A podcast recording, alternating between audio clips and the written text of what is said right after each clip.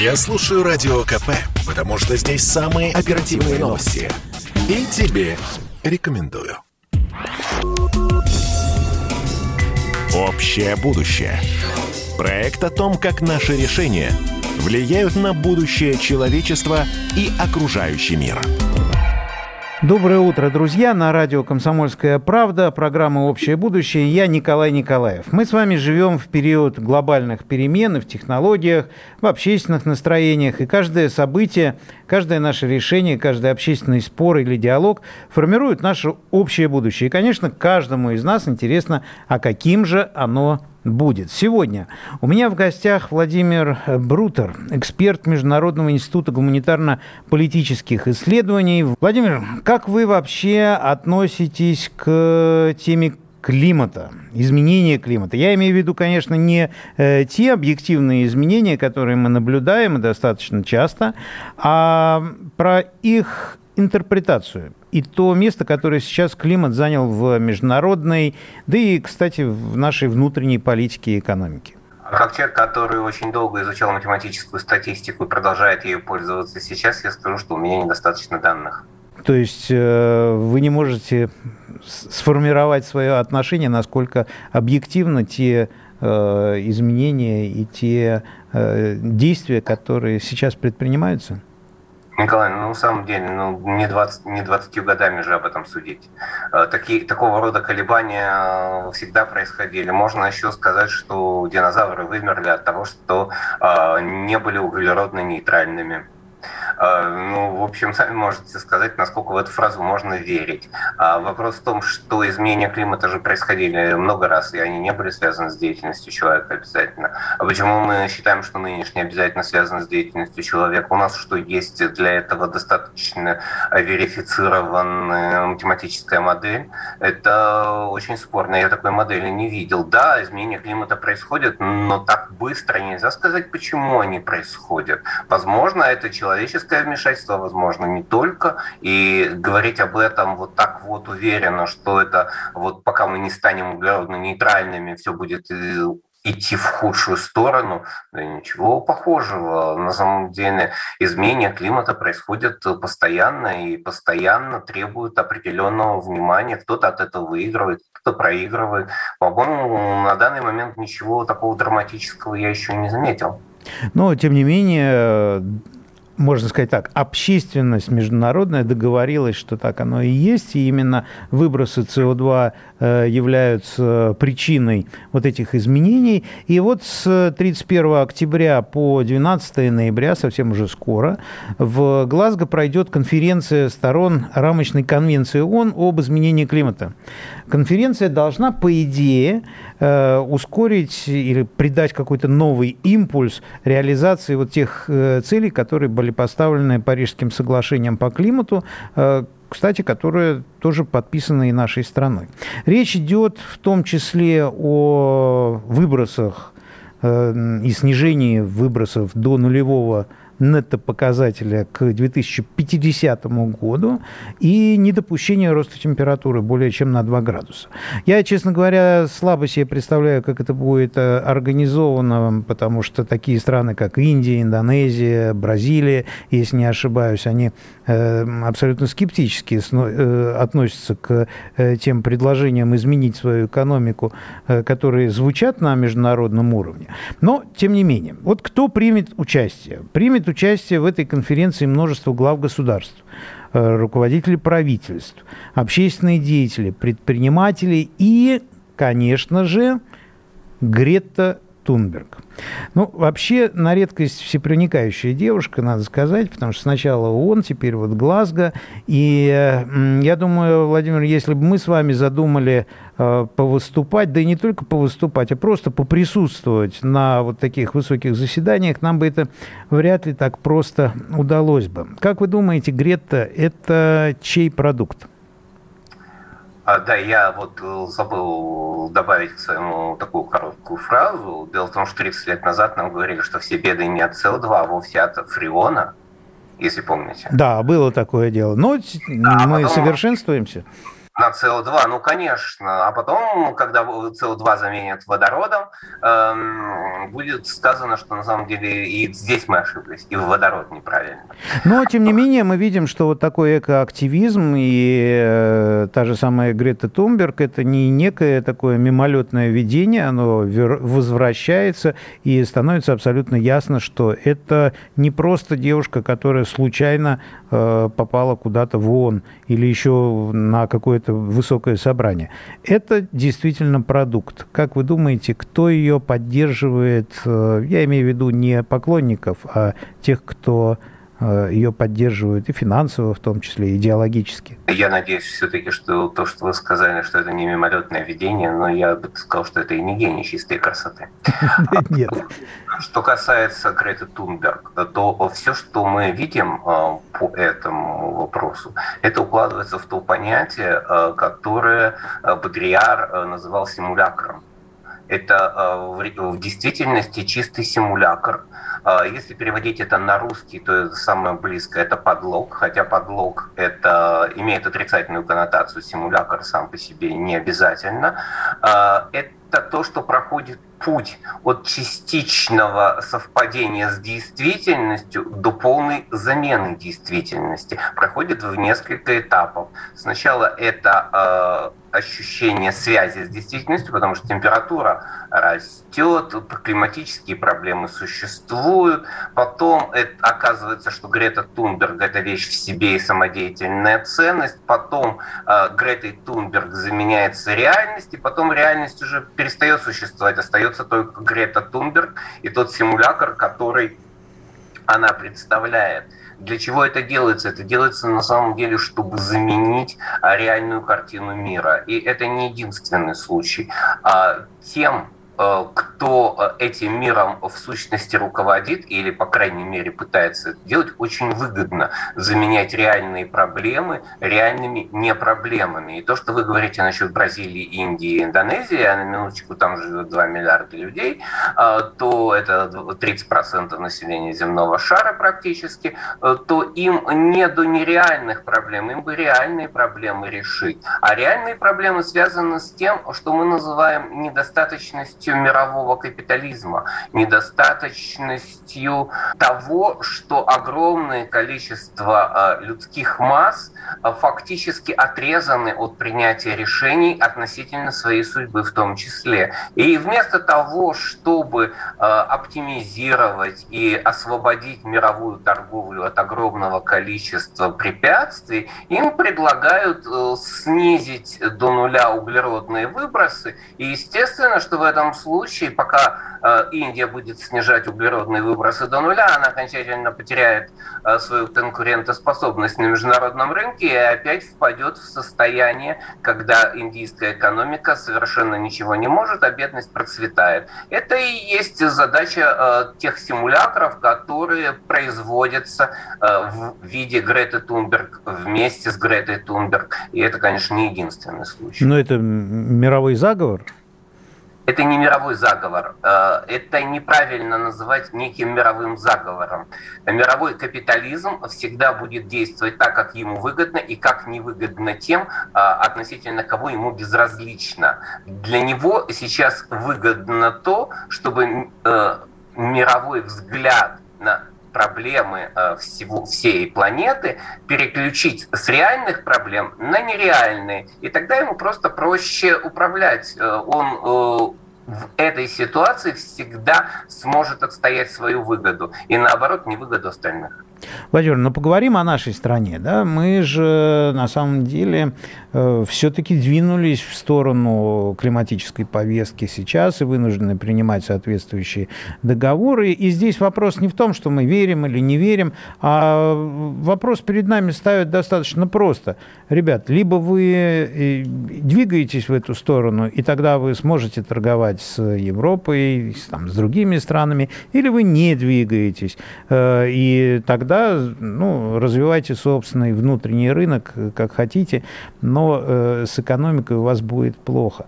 Вот как вы считаете, насколько адекватны сейчас наши действия вот, в создавшейся ситуации? Мне кажется, что Путин достаточно точно передает свое отношение к этому вопросу. По-моему, я не то чтобы совсем процитирован, очень близко к тому. Он сказал, что, в общем, он точно не знает, э, зависят ли эти вещи от друг от друга, но если есть хотя бы маленькая связь, то почему бы нам не попробовать э, снизить э, наше воздействие на климат? Вот и все. Я согласен с такой постановкой вопроса в целом.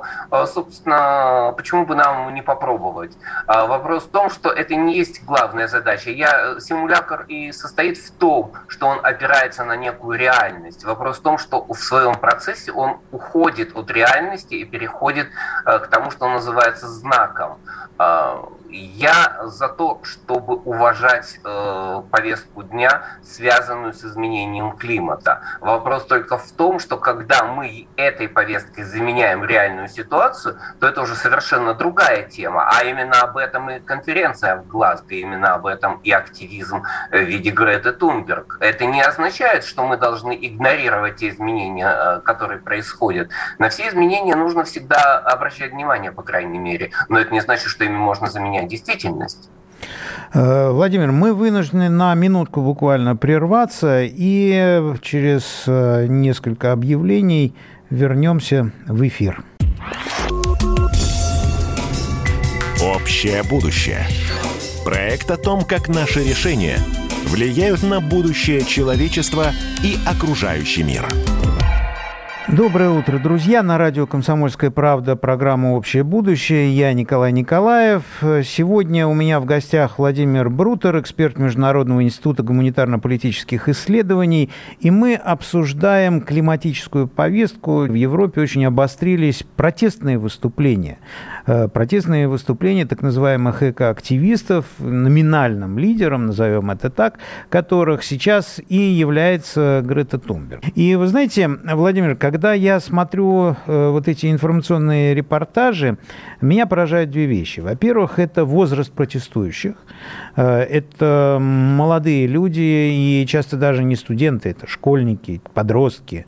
А вторая вещь – это уровень агрессии, который можно сравнить, вероятно, только с ну, такой ожесточенностью каких-нибудь э, религиозных сектантов. И при этом в высказываниях и в действиях этих экоактивистов четко прослеживается такой радикализм который, как мы знаем по истории, в том числе и по истории нашей страны, ни к чему хорошему э, не, при, не приводит. Тот уровень агрессии, который есть у молодежи в Европе, он э, часто связан с вседозволенностью. Заметьте, что желтых жилетов бьют хорошо, а экоактивистов не бьют.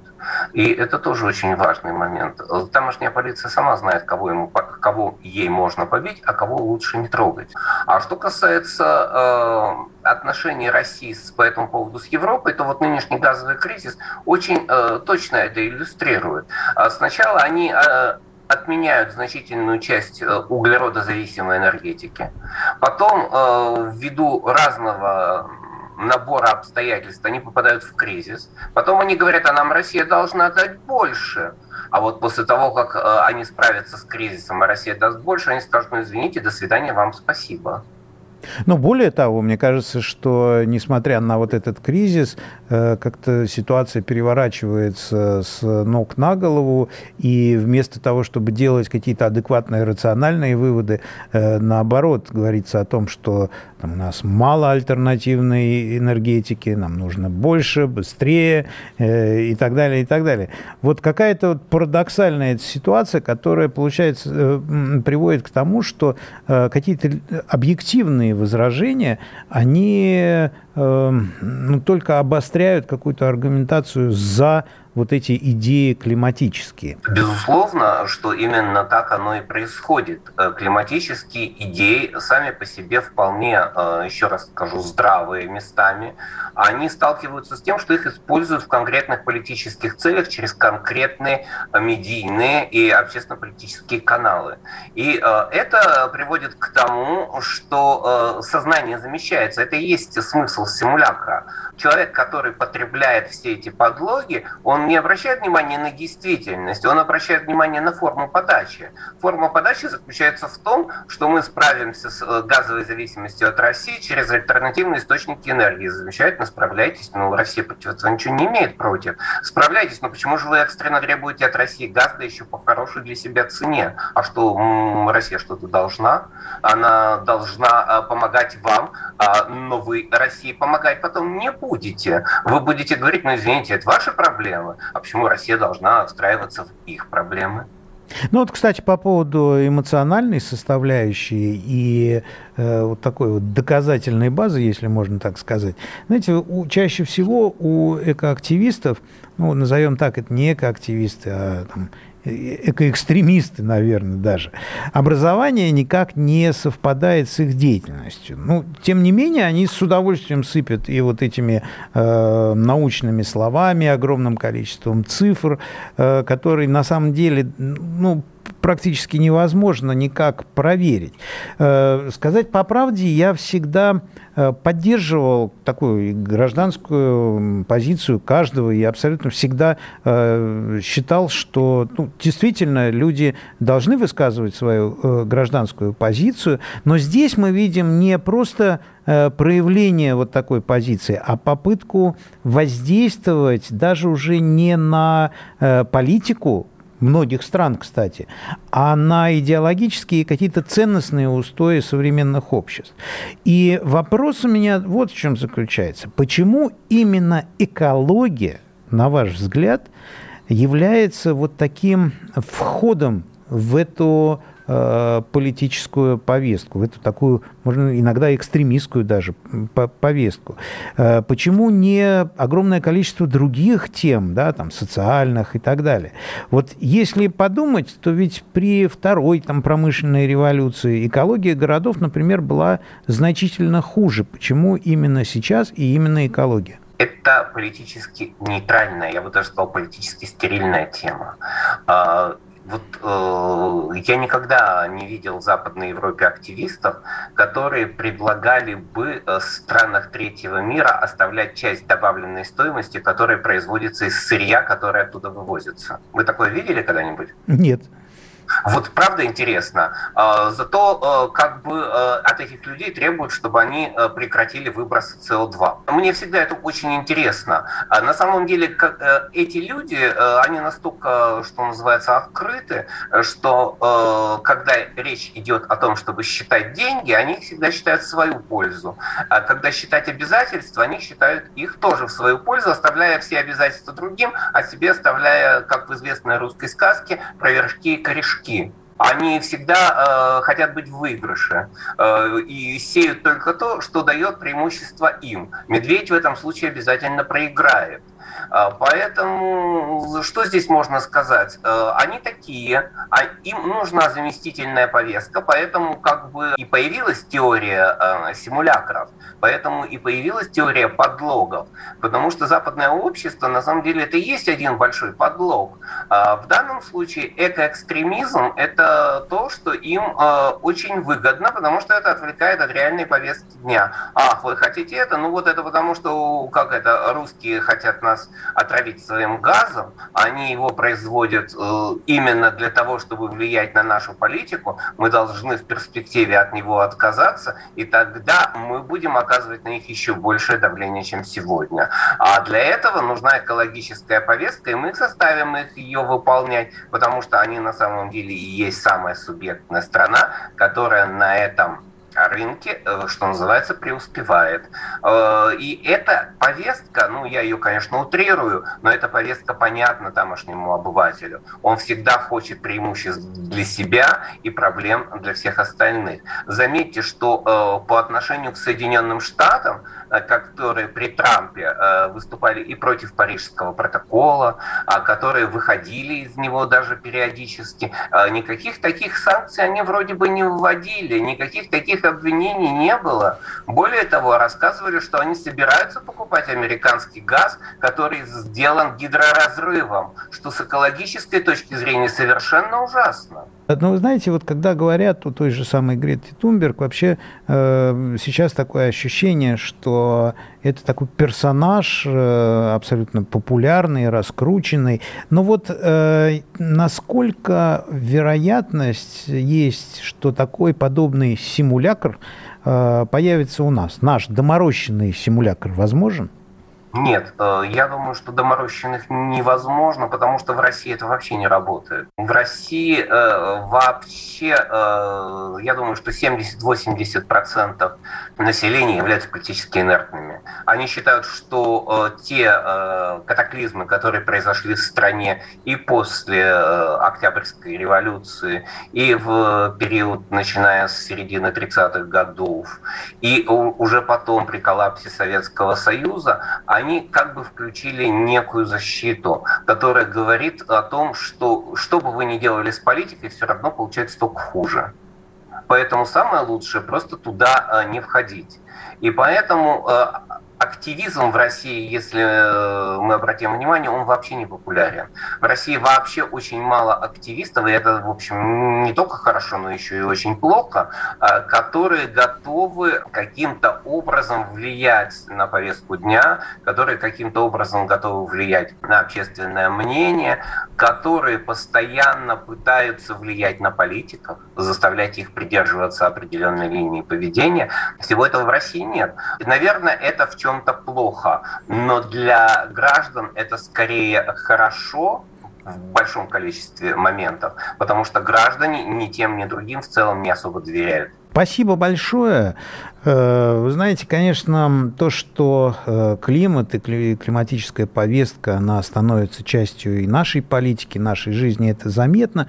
И мне кажется, конечно, очень важно, чтобы будущие поколения, вот те молодые ребята, которые сейчас воспринимают своих соотечественников, которые выходят, э, вернее, своих сверстников, которые выходят сейчас с протестами по Европе, чтобы они их воспринимали адекватно, но с другой стороны, конечно, очень внимательно подходили к вопросам окружающей среды, но с, пови- с позиции объективизма, с позиции рациональной. Потому что, конечно, сегодня то, что отождествляется климатическая повестка с экологией, на мой взгляд, это большая ошибка.